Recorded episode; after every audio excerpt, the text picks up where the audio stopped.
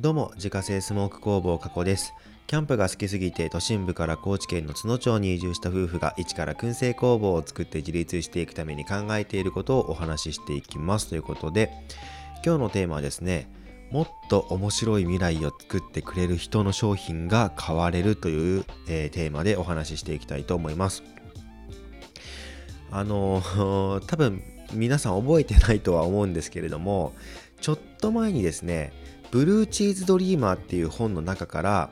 印象的だった文章を引っ張ってきて、まあ、その感想とかっていうのを述べるブルーチーズドリーマー編っていうねそういうシリーズをちょっとだけやってたんですけれども記憶にありますか？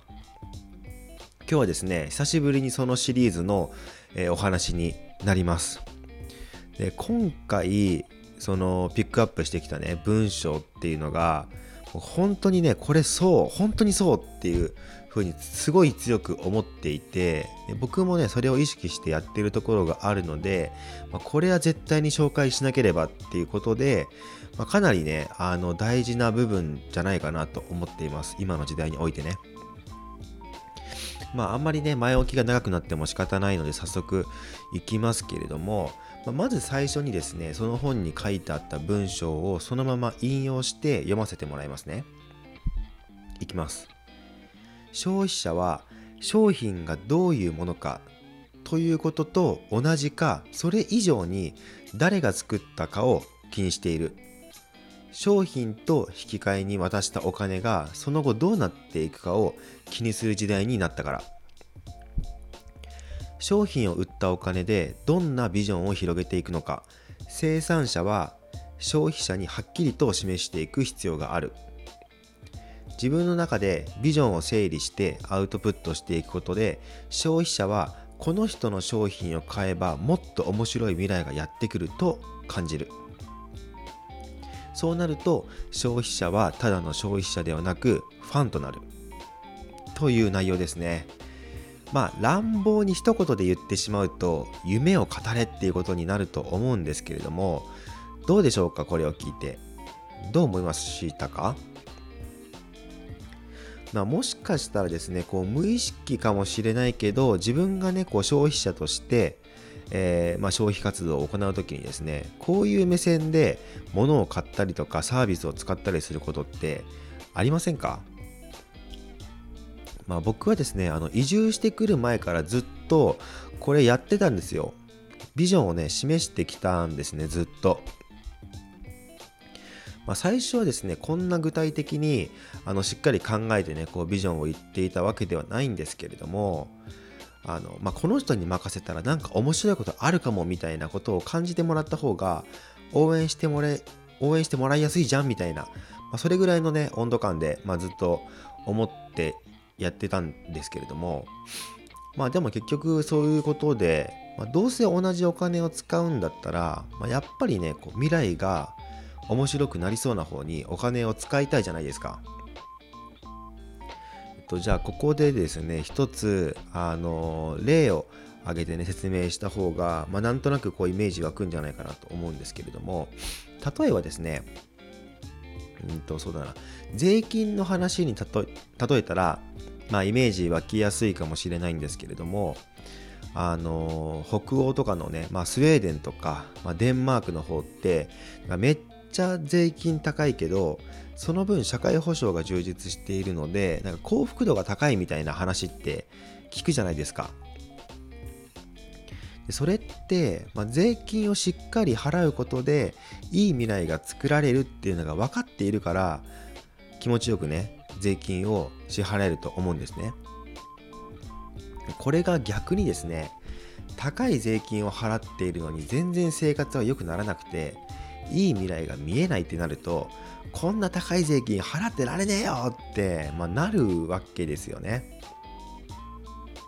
まあ、これと一緒でそのいい未来が見えてる方えっと違うな。えっといい未来を見せてくれる方にはまあ少々値段が高かろうが気持ちよくお金を払えるんですけれどもなんかその例えば経営者がこう自分のね懐を潤すためだけにこう暴利を貪るようなねところの商品ってなんかあんまり買いたくないじゃないですか。自分がそこの商品を買ったことで、まあ、その利益を持ってねもっといい商品とかサービスが生まれるんだっていうふうに分かっているのかあるいはですね自分が商品を買ったその利益がねまあどうせ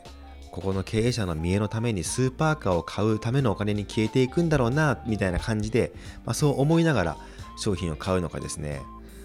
まあそんなのまあこれ比較したらちょっと極端かもしれないですけどもまあでも感覚的感覚的にはねこう分かるんじゃないかなと思います。まあ、そもそもの話なんですけれどもなんであのこんなねもっと面白い未来を作ってくれる人の商品が買われるようになっているのかっていうところを、まあ、もうちょっとあの説明した方がいいのかなと思うんですけれども、まあ、今ってあの世の中には同じような商品とかサービスが、まあ溢れまくっているじゃないですか。そんなねあの同じような商品とかサービスがいっぱいあるのでもう品質ではねもうもはや差別化できないし価格でもね大体どこで買っても安いみたいな感じであの差別化しにくいっていうこの状況の中でどこで差をつけるのかっていうともうもはやビジョンくらいしかないんですよ逆にね例えばなんかあの Amazon とかでこう皆さん商品をねこう探すことってあると思うんですけれどもなんかえっ、ー、とじゃあなんかそうだなえっ、ー、と例えばそうだな何にしようかな。じゃ例えばそのコーヒーコーヒーマシンコーヒーメーカーがちょっと欲しいなと思って、えー、Amazon とかでねこうコーヒーメーカーって調べると、まあ、いっぱい商品が出てくると思うんですけれども、まあ、大体大体なんかどれを選んでもなんか正解っぽい感じもするし大体どれ買ってもなんかこう不具合が起きそうだなみたいなのってなんかあるじゃないですか。価格はそんな変わらないんだけど大体なんかどれもまあ大丈夫そうだなみたいな。じゃあどれ何を基準に選ぼうかなって絶対にあのそういう経験をしたことある人いると思うんですけれども、まあ、そうなってくるとですねあのーもうその購入する基準っていうのは、もちろんレビューとかもねあったりすると思うんですけれどもなんかこのブランドのね商品を買えば最近このブランドすごい勢いあるから、まあ、このブランド買っとこうかなとかなんかそういう感じになってくると思うんですよ。購入する決め手っていうのがね、まあ、それと同じでですねあのもうどれを買ったらいいか分かんないからもうじゃあどうせ買うんだったらもっといいね未来を作ってくれそうな会社の商品を買おうっていう、まあ、そういうふうなあの判断判断基準になってくるっていうのはもう必然というか、まあ、そういうふうになってきてると思うんですね。なのでそのえっ、ー、と自分にとってそのいい未来を作ってくれそうなところを選んで消費行動をしているっていう、まあ、そういう時代になってるっていうことですね。で、まあ、僕のねあのクラファンのプロジェクトを見てくださった方は、まあ、分かると思うんですけれどもあの最後の方にねちゃんとあのビジョンも示しているんですよ、まあ、どんなことを書いてたかっていうのをざっくりまとめるとですねあの皆さんが支援してくださったお金は、まあ、今後新しくチャレンジする方のサポートにつながって例えばレンタルキッチンとかね、まあ、そういうところであの新しいチャレンジをする人をサポートしますと。で、まあ、それの結果ですねその新しくチャレンジした方が、まあ、より良い、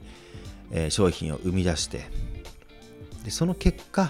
まあ、皆さんの生活がもっと豊かに楽しくなるような未来を作りたいみたいなことを、まあ、ざっくりですけど書いているんですけれども、まあ、そういうビジョンを示せていたからこそ